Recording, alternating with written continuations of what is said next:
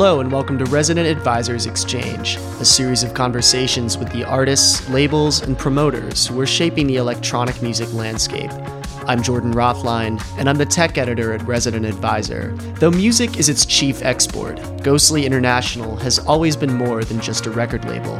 Formed in nineteen ninety-nine in a University of Michigan dorm, it began as a platform for the Midwest's vibrant but occasionally overlooked music scene. As its musical remit grew to incorporate more geographically and stylistically diverse acts, it also became a hub for visual art and design, and it's forged collaborations with everyone from L A's beat scene to Cartoon Network's Adult Swim. With projects like Drip F M, Ghostly has further challenged what it means to be a label in the internet age. Through it all, founder Sam Valenti the fourth has been steering the boat through each twist and turn. I caught up with him at his home in Brooklyn recently to discuss the state of the label as it marks its fifteenth year.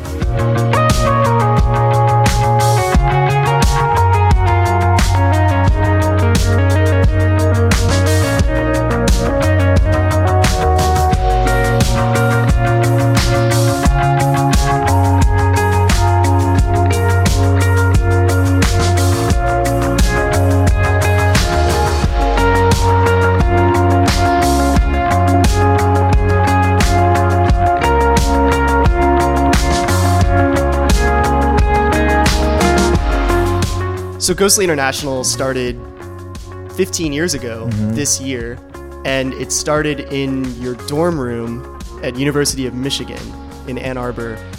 What was going on in that dorm room? I think I, the, the idea I think maybe was uh, even in high school, a little bit earlier than that. I have like C D Rs that say like Ghostly Records and, and whatnot on it from friends' projects. I think the uh, the concept was... That may have been right when um, electronic music was going through another marketing push in the States, and I think that was like the advent of like Daft Punk's first album and Chemical Brothers and Prodigy, and that I don't know if it was top up, top down, or bottom up, but um, also going to like raves in Detroit and and seeing how electronic music seemed like a very exciting and like plausible reality at that time. I was inspired by I was more of a hip hop kid. Like I grew up on. You know, playing hip hop records when I started at fifteen, uh, started DJing like high school dance. I was like, my dad drove me to my first gig and dropped me off, and I've like played my first high school dance. So like D J culture was already exciting to me. And then slowly, because of Detroit radio and Detroit record stores, the idea of genreification sort of went away, where D Js on Saturday night, Saturday night on J L B or whatever would play ghetto tech into hip hop, into jungle, into electro, into Cybertron, and it seemed like a really connected lineage of music, right? Like the regionalism of Detroit, the, the, from Mojo and radio shows, you had Prince and Kraftwerk and Car, you know, Car, um, sorry, Gary Newman's Cars. And that was like, I don't know, it just seemed like plausible. I think right now we don't live in a, in a time when genre really matters, but I think even look ten years back and it was like you had to be, you were like a drum and bass person or a hip hop person or a techno person. And once those barriers fell away, I felt like music was really exciting. I felt like liberated to try everything, because hip hop always had the sample culture where you could look up, okay, Tribe Called Quest, Electric Relaxation is really, um, you know, a sample from these four songs. And then that would take you into jazz, that would take you into psych. Um, that was always like an okay transition. But once electronic music became part of the f- mix, and I realized that like, oh, Carl Craig is an extension of jazz, and, you know, we're, the lineage is all kind of connected. The idea of a record label seemed exciting because you could contextualize your interest in a way that it was compelling. And I was buying records from Detroit labels, and U K labels like Mo Wax were really influential. And looking back and starting to discover Factory and things like that. And you realize a record label is a very, it's a philosophical stance on music that was widely democratic. You didn't have to be somebody or know anybody. You could just put a record out, and if it was good, people would play it. So was that like kind of the initial pitch, the initial concept was to have a record label that was kind of an extension of all of that, where genre didn't really make so much of a difference in in what was going to be coming out on the label? I think so. It started really as a da- more of a dance, like a house techno label. Um, although I was interested in other kinds of music. I mean, with, I met Matthew Dear my first week of school, and we kind of hit it off. And he was just making tracks, and I was DJing, and we kind of wanted to hang out and and do something together. And then we put his record out. Um, it was him and Disco D, who I, I consider like a spiritual co-founder as well, um, and made a, a, a record, Hands Up for Detroit. There's Dave right there. Uh, he passed away in seven years ago last month, which is it's very sad and still kind of sticks with me a lot. But um, yeah, I think the idea was once I started hearing, we started getting demos once uh, we put out Matt's record. Locally, um, Todd Osborne, who still we still work with, had a record store and gave a sold a copy to a guy named Tad Molinix, who um, was just a local guy making really cool music, and had released some like a drum and bass record with Todd. But Tad had made like hip hop stuff and house stuff and experimental stuff, and gave me a tape, um, thinking that we want to sign the dance records on it, the James T. Cotton stuff, the early James Cotton stuff, which we did. But we also I flipped the the tape like reversed itself. This is dating me a little bit, but auto reverse went went off, and then the the flip side was all his experimental stuff, and then I it was so compelling and so uh, essential that I felt like, well, the label needs to be expanded. It doesn't it can't just be a fixed thing, and that's where sort of the, the vision of Ghostly and Spectral was was one's gonna be a label that's open forum, free form, and one's gonna be a label that's twelve inch focused, dance focused, and it seemed like they were kind of natural. Yin and yang. Yeah, it seems like mm-hmm. more than than having a specific stylistic remit, mm-hmm. um, at least in the very beginning of the label, kind of the first first few years of the label, it, it was more of a regional remit. I mean, most of these artists were people who were from in and around Detroit or the Midwest more generally. Was that something that, that you wanted to do, to, to focus on this part of the country and the music of this part of the country? For sure.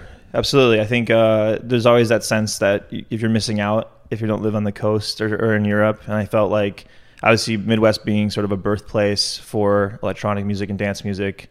Uh, I like the idea. And even the name is kind of a pun, like international is, is sort of like uh, everywhere, nowhere. Like it, it could be any town, Ann Arbor, it could be any city. And I like the idea of like utilizing, you know, the, the creative talent of whoever you know, and it was all our friends, the designers, the photographers, the musicians, the engineers. It was a very local thing intentionally, not because there's so much talent under every, every around every corner that is yet to be discovered. So I liked it as a model for a like the Midwest as sort of a cultural center and re- reinvigorating that. Not that we were that, but uh, being part of the continuum of Midwestern dance labels. Also, I think the idea that anybody could do it, you know, that like if you lived in any city, there's your friends is enough to make something happen. You know, that we didn't have to sign a big artist to become, that was already big, to become recognized. I like where international came from as sort of being a being kind of a pun or kind of an ironic uh, thing to tack onto the name of this label that, that started out as being very regional. Uh, what does Ghostly mean? It was kind of a feeling. I think Ghostly... I kept seeing it. I was uh, I was D J Space Ghost in high school, which is so such a daft name, but um, but I, I liked the idea of something being described as you could describe it, like oh, that's a really that sounds really ghostly, or that's ghostly. Also, it has a different meaning for whoever is saying or thinking about it. It can kind of be either scary or moody or spiritual, or I don't know. I mean, it just it has a lot of open-endedness to it that felt right, and then the international. Kind of like leadens it a little bit, like a like it's a company. Like I always wanted it to look like it was bigger than it was.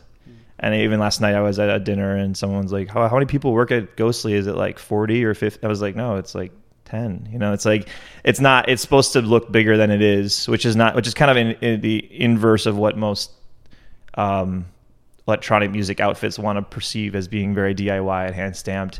It's a little bit contrarian. I wanted to keep. Uh, a sense of mystery or confusion around it, I guess. Yeah. What were some of the labels that kind of inspired you when you were getting Ghostly International going? Like, like who were you looking to as the, if not as the template, like uh, who sort of created the space in which Ghostly could, could spring up?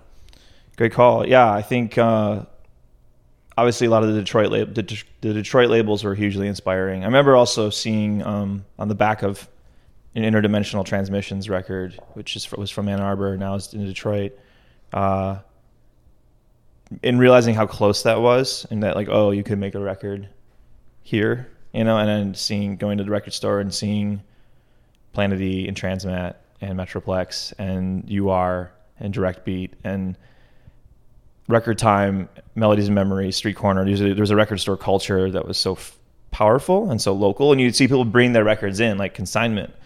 And I just like the idea that it was like a local industry, that it was like, uh, made it very plausible that you could make a record, as well as these these cosmic imports with the little orange sticker and the, the two X price tag, basically. Um, seeing what, at the time, I feel like what James Lavelle did, which is contextualizing art and design and music. And he was way, way really ahead of his time by making product out of his music. Um, historically, obviously, like things like Blue Note, which had like an aesthetic, um, things like Factory, which saw the whole of what they did as the label, that were really inspiring. Like Anthony Wilson's casket has a catalog number, which is both really morbid, but also really humorous and really playful. And like the sense that this, your life is this whole thing, right? We're all, the record isn't necessarily the, the finished object. It's how you see the world. And I think that a mix of those things, um, I mean, so many labels, obviously, but um, the idea that, that it was local in Detroit was inspiring, and also the idea that um, you could do a lot with a twelve-inch record. And Carlos Souffrant, one of my favorite D Js from Ann Arbor, now in San Francisco, talked about records as this sort of dialogue between each other, that like a record begets another record. They're almost like this call and response.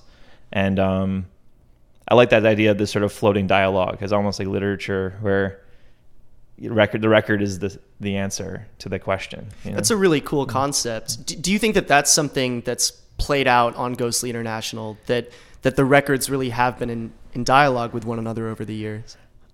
I think unintentionally, sure.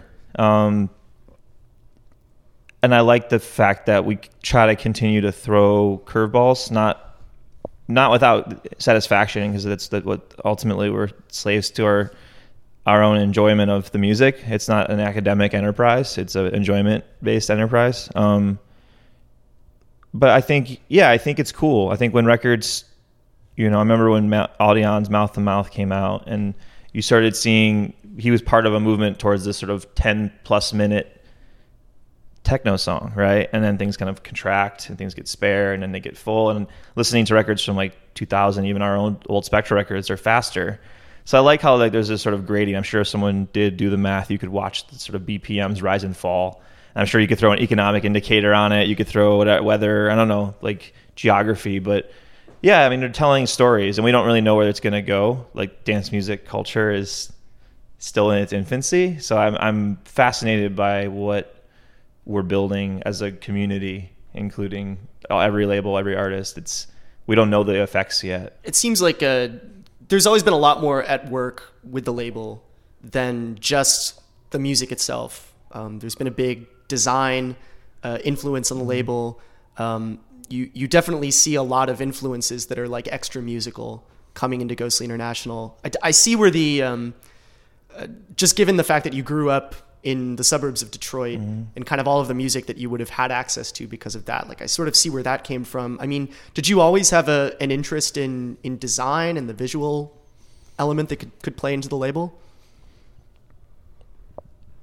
I'm not a designer, I, I, so I can't say that I that wasn't my trade, although I did want to make an impact with the uh, the design of what we do, and, and work with artists, designers who are as talented as the musicians. I feel like it's a fair exchange, you know, because obviously the music is the most important thing, but I think increasingly how we, especially with the digitization of music, even though vinyl is fi- having its its day again, um, how we remember songs is still very visual. And I, there's a quote about like, you can't hear what you can't see, because there has to be a sense of, it's like watching a film score without the film sometimes.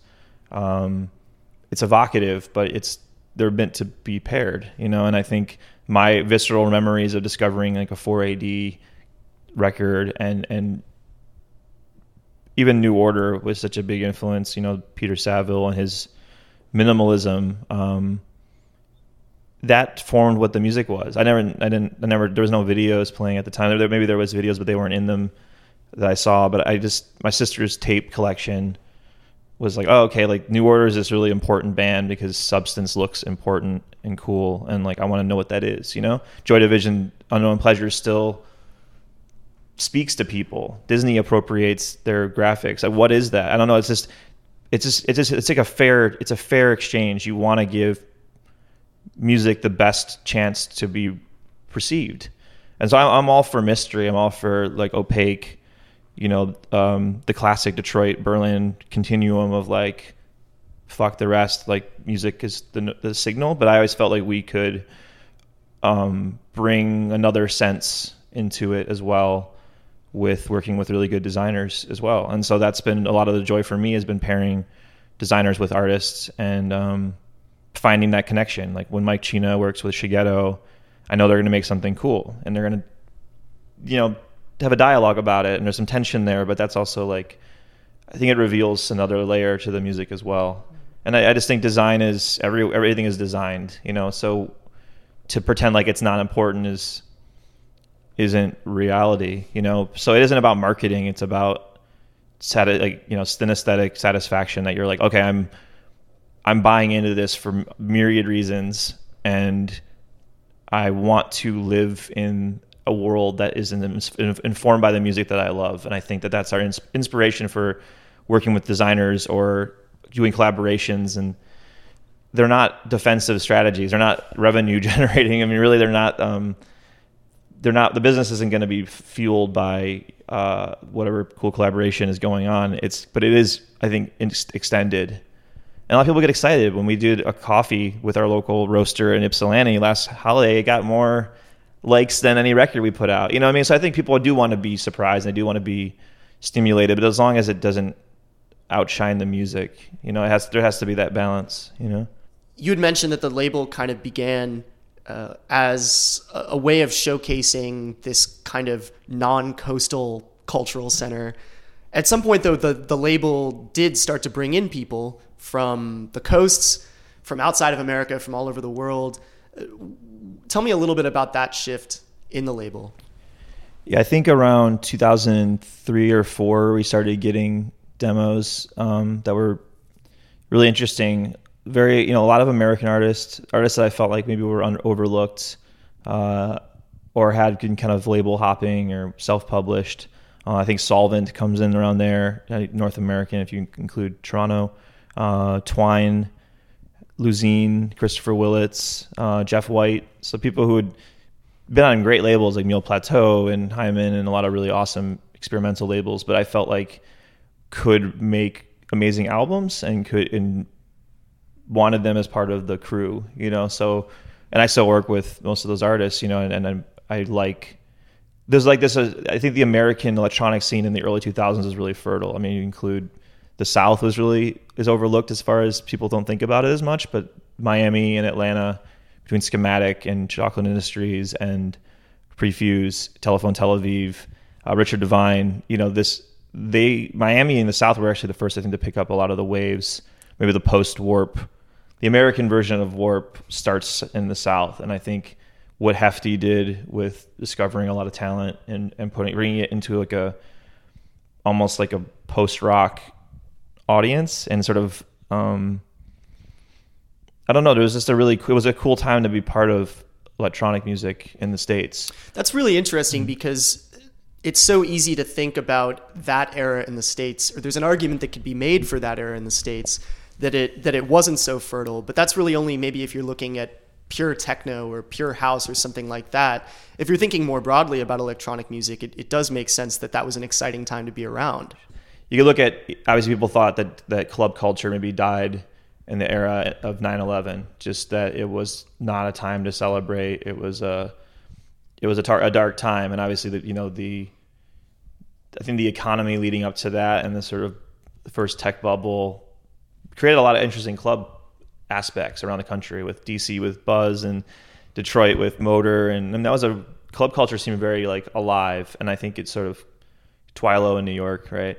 These things kind of ground out, but I think what it did went back underground as it always does. And out of that came a lot of experimental music. And I even consider like Tortoise and a lot of the post-rock electron, that part of the electronic continuum in America. Um, and that's, it was just, yeah, it was just exciting. I think that I feel like Ghostly comes from that, that time where the sort of schism between dance music and, and uh, instrumental and ex- experimental music and, um, performance. I always saw us as like a group of bands. So we did a lot of like road tours in the early two thousands where we'd just have a van and, and Matthew Dear, Dyke House, Midwest Product, Dabry, and we just do like rock clubs, which was kind of non-traditional. I remember being at South by, and we were like one of the only electronic showcases you could find. And like laptops were kind of seen as like, oh, it's not cool to have a laptop on stage. It's not music. It's not performance. Like it was a real derision against electronic music in that rockist context, you know? And now it's funny because the laptop's like de rigueur. Electronic music is like the music,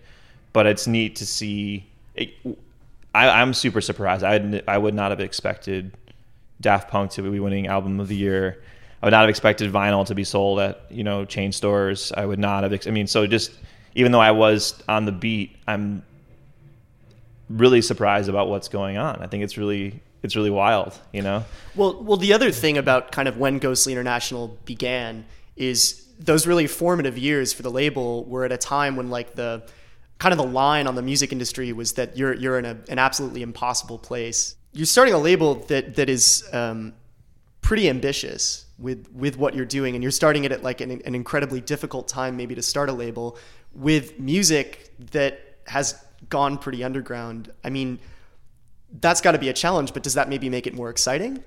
Absolutely. I joked that like we ran kind of back into the burning building, you know, like I was using Napster in my dorm room, like the real original Napster and file sharing. And it was clear that like it wasn't going to be the same. It was also exciting though, right? Um, so yeah, it was kind of naive or dumb or contrarian, I don't know, but it wasn't the best time to probably endeavor to have a record label. But at the same time, I think that is the impulse, is that you should look at things that are being left for dead. And along for maybe like half of our lifespan, music has been seen as sort of like a dead or a dying uh, industry, quote unquote industry. But out of that has come like a lot of interesting renaissances. I mean, I, I work now in a neighborhood with maybe ten independent labels, opening record stores, opening venues, um, building their own realities. I mean, we're building a software company in our office too, you know? So I think without that sort of that life support hadn't been, that dream of like the big, the majors swooping in and signing you or whatever, that was dying every day. And we dealt with all the distribution issues. I got laughed at getting distribution, trying to get distribution in the early days. I got told to, you know, basically fuck off um, in, in nicer terms. Um, we've gotten dropped by major distributors. You know, it's just, but I think there's an impulse because it feels like it's personal and it, this music is so important to people that it just feels like it's worth doing. And there was always like a little glimmer of like, okay, we keep going, we can survive. Like we'd be like down to whatever in our bank account and then something good would happen. It would like, just enough belief to say, let's keep going. Like the Sub Pop joke is like going out of business since nineteen eighty-eight or whatever. Um, and I always think about, I always relate to that, that like, I always feel like, oh, this is like our last year. Like we can't possibly do another year, but like, you know, we, more great music comes out and we discover another way to keep ourselves excited about um, messing with formats, you know, like Will designed, Will Calcutt designed that Totem for Matthew Dear, which opened up the dialogue of what is a non-format, what does post-format music look like? And while that's happening, vinyl is quote-unquote resurging. I mean, we never stopped selling vinyl, but it's cool to be able to sell it in places that no one else had ever, we'd never sold it before, you know? So it is like a belief, uh, you're throwing belief ahead of yourself. And I think artists have to do this all the time and say like, I, someone will be at the show that I book, someone will be there. And I think that's what has made this music and this experience so special, is that sense of like, Uh, irresolute, but like arguably crazy hope that like I'm just gonna make it work. And it, and for a lot of people, people are finding their audience, which is who I never would have. You know, I think or a lot of people have gotten their due. Um, a lot of D Js from Detroit, even that you know sold me records when I was fifteen or sixteen, are traveling the world, and and they were like the last guys that were trying to market themselves or whatever. And I think that that's really cool that.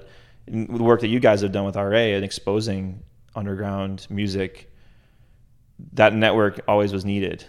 So it's very cool. You mentioned, uh, you know, Matt, the Matthew Dear, like the Totem project. Um, are there are there some other projects from over the years that really did require kind of a, a massive leap of faith that you're really glad that the label took, uh, that ended up paying off maybe when nobody, not even yourself necessarily, thought they would?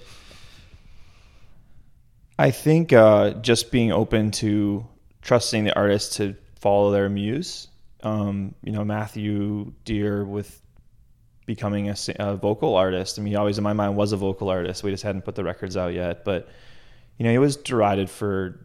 Uh, Matthew was uh, made fun of for performing with a mic. And, you know, and I and I... And I people have their favorites, and, and he's still making um, Audion techno and uh, doing every, DJing and fulfilling all of his creative interests. But I think you just have to kind of trust the people you work with and um, let them continue to evolve as creatives, and vice versa. People have been like, why are you doing this product or this collaboration as if it's like going to dilute the music? But I think you have to...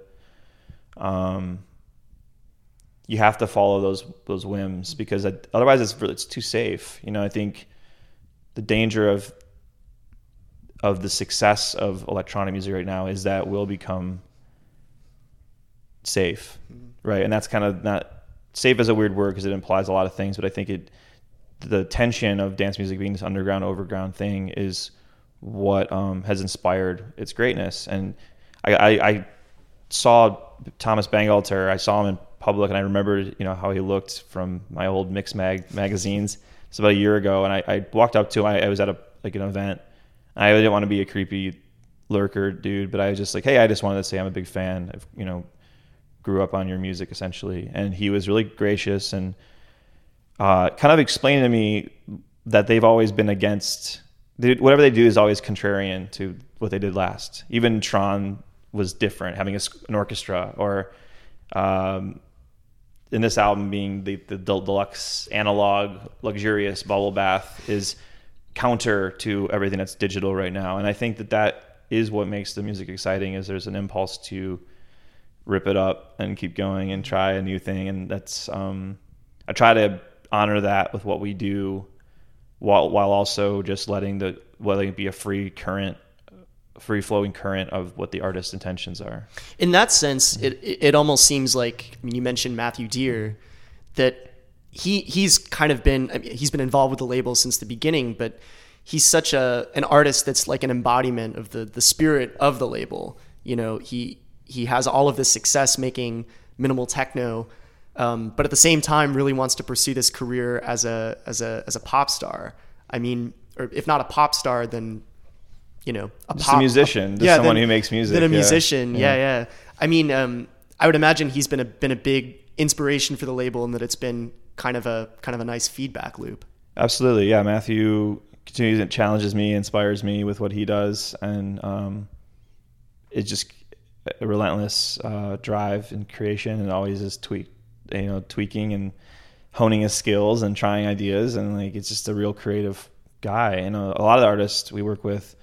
Osborne, um, in all aspects of his life, is tweaking. Tad with J T C and Dabry and other aliases, you know, it's, they're real, like, cur- curious people, you know, and I, I think that that's, I want, I wanted to be around artists because the way they look at the world is, inspires me. Working with Michael Cina and, and Andy Gilmore and Sue Gwen and the visual designers as well, like, they're constantly evolving, and so it, it forces you to do the same. You know, you can't really rest on um, the template, and I think that that's the greatest gift of, of working in music, is that you're around real people who are really alive and are not just about music, but like coffee and cooking and whatever they're obsessed with. Like, you're going to hear about it. There have been so many interesting projects over the years that have kind of expanded the definition of what, like, what a record label could be, to the point where it's like, is Ghostly International even a record label? Is that the best way to describe it? One project that that I think is especially interesting, that's maybe partially related to Ghostly, and it's kind of outside of Ghostly as well, is um, is Drip. Um, that kind of seems like a a way of leveling the playing field in a way, like kind of changing a fan's relationship with a label. Tell me a little bit about the project.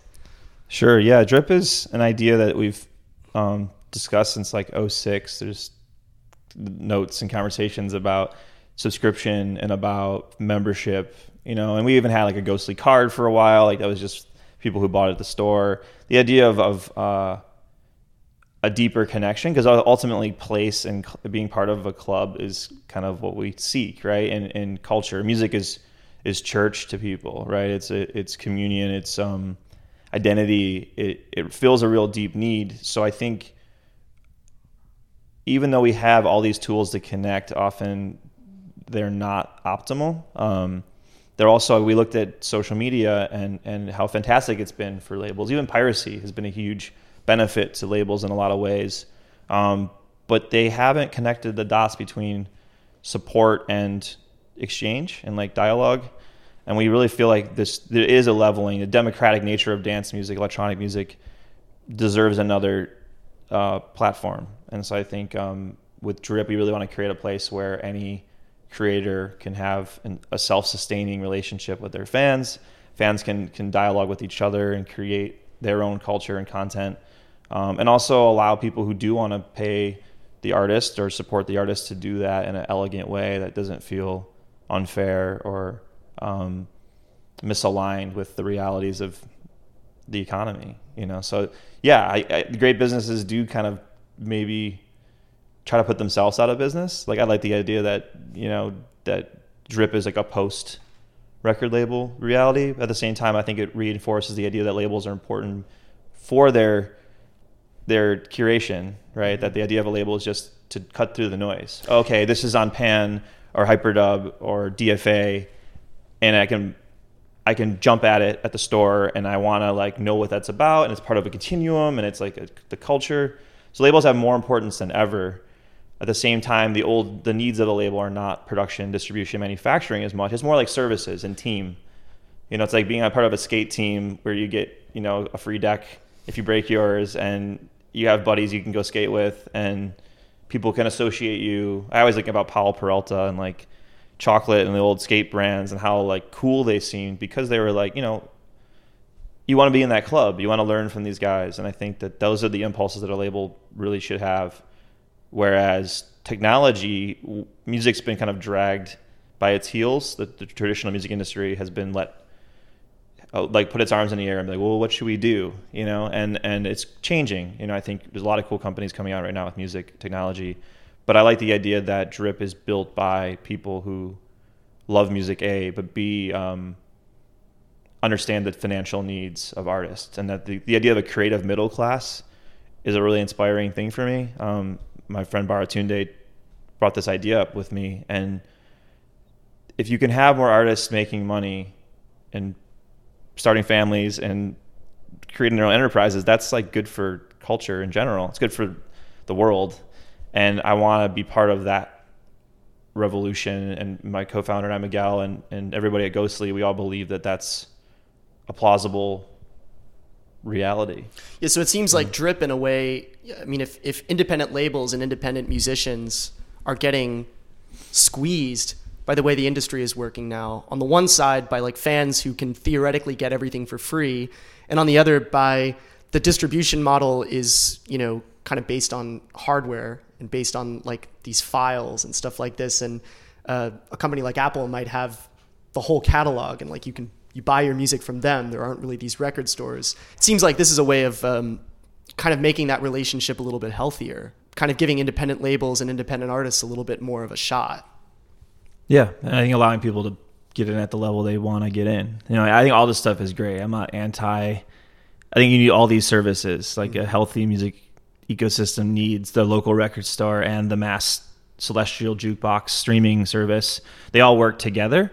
However, the missing, my greatest enjoyment with music has been communal, has been going to record stores and talking. Like I learned about Lou Reed's death at Capture Tracks in Greenpoint, and people were talking about it, and just people, someone pulling a record and being like, check this out. And labels do that. I, th- I think labels are like, in a lot of ways, the good ones are the the record store clerk who's like, you know, you may didn't know that, you know, Light in the Attic releases a New Age comp, which I had no um, knowledge of the traditional, like the true New Age sound. And then they released a curated set that, that explains to me like how to, they just, they, they just frame it up nicely. And they said, this is why you should listen to this. And so drip allows, it's another vessel for labels to connect. And I think going forward, it'll be another vessel for artists to be discovered, to have a dialogue with each other, to earn money from people who want to support them. Um, it's just, uh, it just seems like that's another reality. And if that hurts the label business, I don't, I don't think it will. I think labels will form around drips, that people will have their own crews on drip and create their own communities on drip, you know? Do you have a sense of how it's going? I mean, do you think that this model so far is fulfilling the purpose that, that, that you guys had, had hoped it would fulfill? Yeah, I'd love it to go further. Um, we're only a few people, so it's obviously, uh, you know, you're trying to put out fires and build at the same time. Um, I think we have seen a lot of success uh, with labels that really want to communicate. Um, it's not necessarily the biggest labels that are the biggest drips. It's the ones that are the, that make it the centerpiece of their relationships. And so I think it's a healthy part of a balanced breakfast, to use the uh, slogan, uh, with alongside dig- streaming and a la carte downloads and vinyl. If you want to go deeper, we want drip to be an option. And I think that this is a good, as good a start as any. Now that Ghostly's been around for like fifteen years, I mean, you're at a point where probably a lot of the newer artists that you're signing to the label might be part of kind of the next generation of, of producers. Uh, tell me a little bit about like what you're seeing in, in new artists that are coming up in the scene. I mean, do you see a lot of connections with kind of the people you were signing fifteen years ago? Or is it like, is the producer like kind of a vastly different sort of artist? Music is, electronic music is such a, it's so ingrained now that we basically get the software upon, you know, Matthew Dear would like have cracked Fruity Loops copies, but now it's like stuff is pretty baked in, you know, and I, uh, digital native culture is like, electronic music is as facile as anything. And I just think it's cool because it's also opening up like modular synthesis, and people want to learn about the guts and the, the how, the making of what actually is electronic music. Same with photography. Like once you learn how to take a cool digital photo, you want to learn how to take a quote unquote real photo. So then that's healthy, to the impulse to go back. But also, um, yeah, I just find, I think the, the volume is amazing. I think like the, the fluency and like the um, ability to sort of not think about where stuff fits and just to make stuff is cool. Um, you're these like sort of non-genres, right? Where you're just like, this is just electronic music or this is just music. And so I think it's less fixated on um, what came before it, which is cool. Um, Yeah, I, th- I, in a weird way, I think that this, the next, this generation of, of producers, it's inheriting a lot, but it's also like, I like that it's not too precious, that it's um kind of like, let's just see what works. You know, it's not so canonical or so rigid about what's real and what's not real. It's like, let's just go and have a go at it. And, um, what's going to come out of that is going to be a lot of interesting stuff, you know?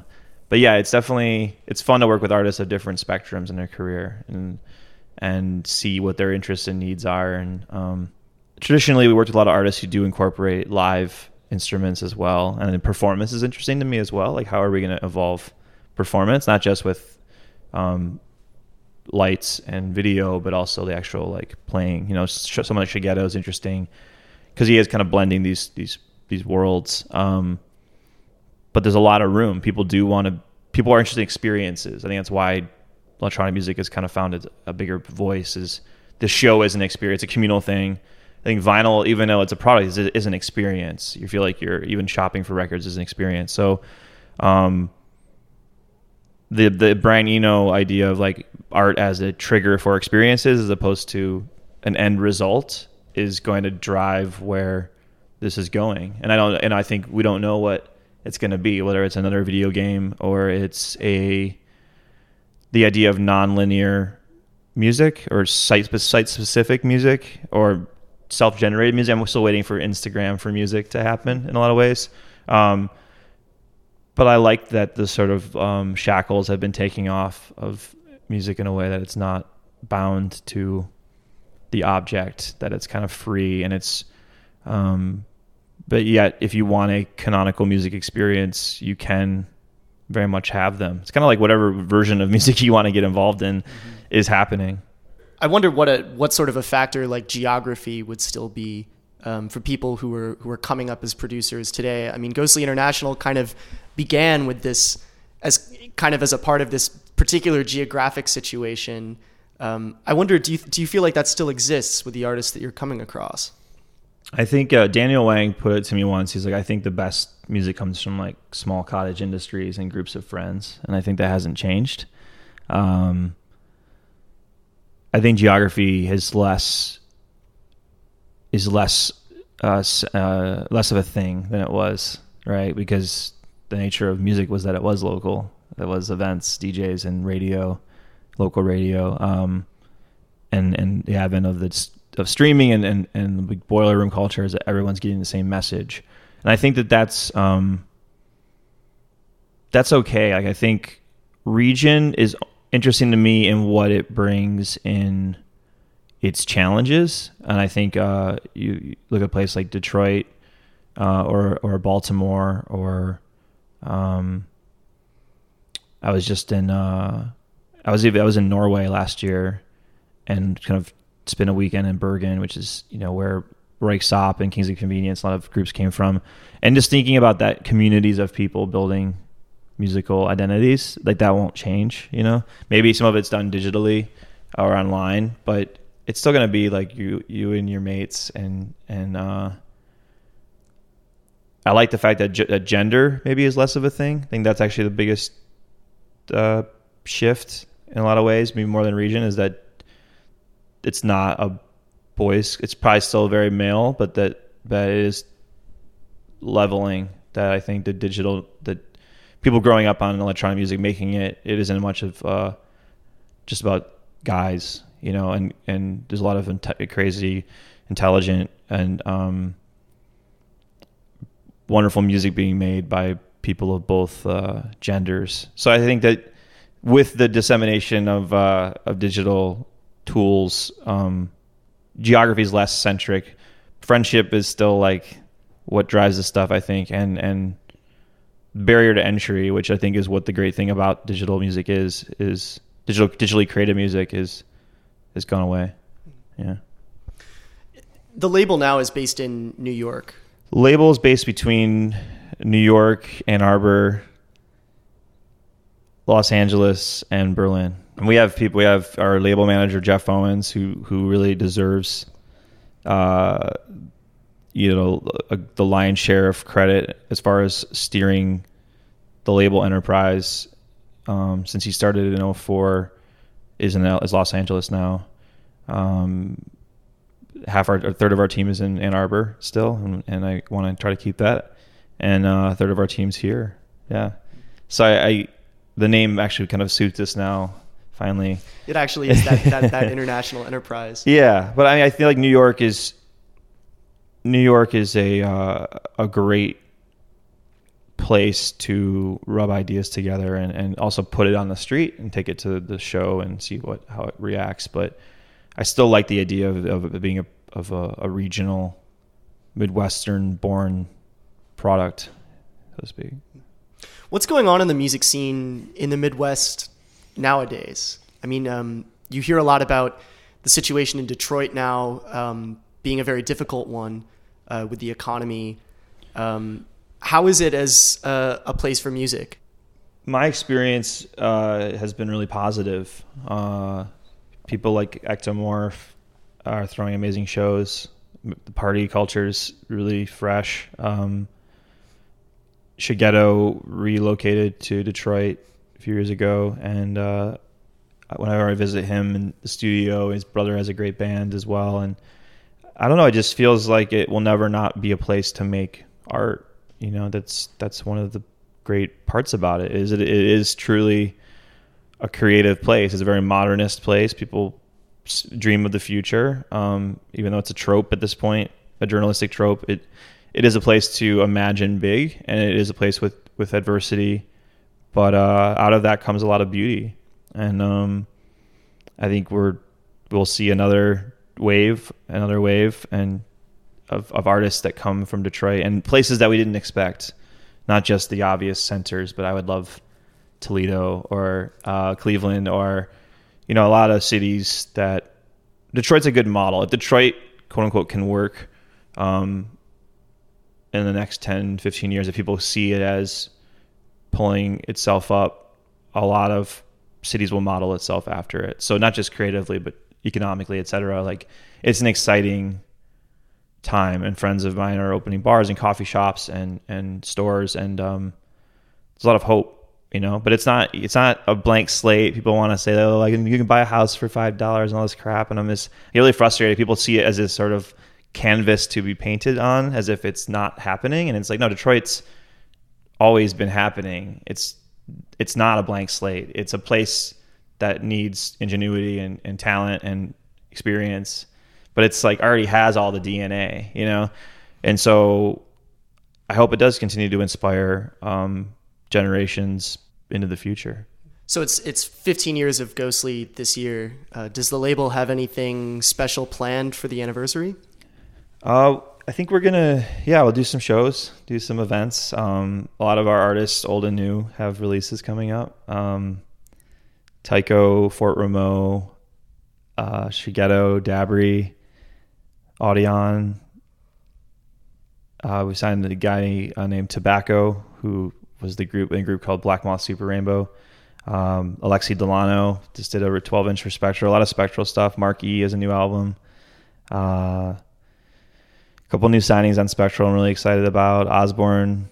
Um, yeah, it's a good bl- mix of uh, Christopher Willits. A lot of a lot of artists we've worked with for over ten years, and artists like Ra- Raja and uh, Matrix Man, and new artists that we're excited about. So I think it's a healthy blend of the past and the future, and trying not to be too um, nostalgic about it. I think being more about what's next is more important. Like, I, there's times, and time, don't get me wrong, I love to look back and I love to look at what we've done and and learn from it, because I always forget sometimes, oh yeah, that was like what spawned, you know, Drip came from this and this and this. But I think it's more about like where can, what's the value of what we do for the community this year. I'm thinking a lot about education, not in a traditional sense, but um, sharing not whatever knowledge we've acquired or mistakes we've made, um, having more value than just the, the pro output that we create. So yeah, I like to continue the art initiative. I think visual culture and, and music has become so much a thing together, and I'm really proud of the artists we work with. And uh, with Drip, just it's also given me the ability to reach out to a lot of my friends who have labels and, and, and artists, and talk to them about their challenges and what their experiences have been. And um, I feel a real connection to where we are in twenty fourteen. Like, what is this little moment, which is exciting because there's a lot of headroom to grow, but also, you know, it's not going to be, it's never going to be a cakewalk. You know, I, I think everyone's is braced for, you don't do this um, without realizing the sort of difficulty inherent. So I think uh, if we can help create tools that enable more creatives to do a better job, then that would be success in itself.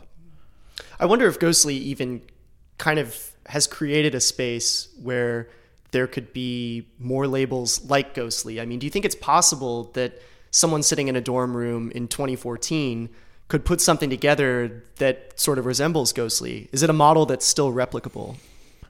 I wouldn't advise uh, all of our decision-making. I mean, a lot of it's sort of um, numbskulled, you know? I think, I, but I think, yeah, I think the continuum of like creation is, is so f- fertile. And the, the, the union of physical and digital too has a lot of room, the, the, the experience of that.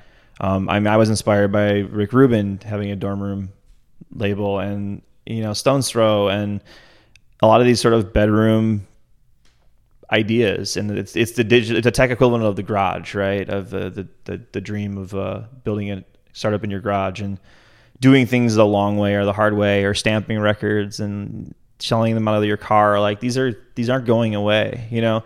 Um, the the modern equivalent maybe is the sort of direct to fan uh, drip model, but I think you're never gonna you're never gonna beat personal intimacy, whether it's playing a show or meeting people for experience. So I think the people who are going to be able to blend a real sense of community around their work are great. That said, Burial and a lot of artists are totally fine not existing.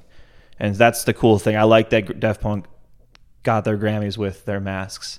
Sort of, they sort of maintain their vision all the way to the the stage, right? That that and and Kraftwerk got their thing. I don't think the Grammys necessarily are an indicator of success. I just like the fact that people are going to be like, okay, this music was not considered important, and now, or it's not, it wasn't considered real music, even as soon recent as like five or ten years ago in this country. And I think it's cool that a generation's going to grow up and see that and go, oh, this is just as plausible as playing guitar, is making interesting electronic music is uh, as a thing. That said, I don't think the the, the dreams of the past, the the um, the uh, star rocket or the rocket ship success of the record industry really is. I think that may be that may be over in some ways. I think um, Brian Eno, another one, another Enoism is that like maybe like whale whale blubber was a business until it wasn't a business, and then oil and and and uh,